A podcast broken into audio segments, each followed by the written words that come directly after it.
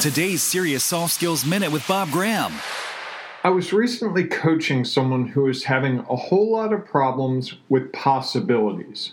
Now, often we can't see all the possibilities, but this was a person who could see many, many, many possibilities, and because of that, she couldn't narrow things down to one option.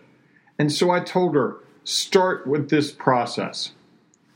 Put the main thing that you want to achieve down on a sheet of paper in the center of a sheet of paper or a whiteboard, and then start mind mapping, putting different things that it reminds you of out in concentric circles or in squares or however you want to graphically represent it.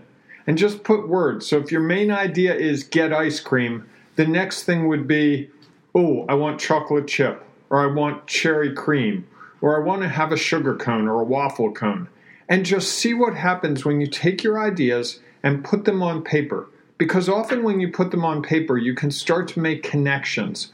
I've seen this happen when I've worked with a number of organizations.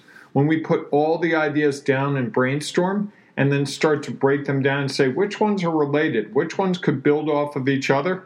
What seems overwhelming, a complicated, broad list that couldn't possibly be accomplished, suddenly becomes possible so if you're paralyzed by the possibilities, try to narrow it to a couple, and then you won't be paralyzed anymore.